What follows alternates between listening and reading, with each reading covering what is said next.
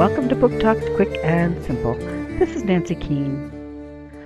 When you were a brand new baby, I bet you slept a lot.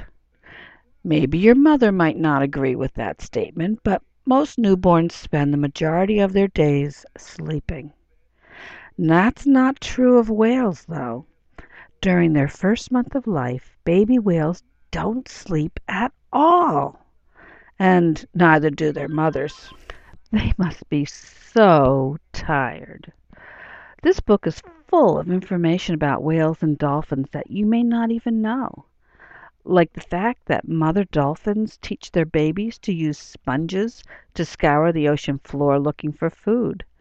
The sponge protects their noses from getting scraped up.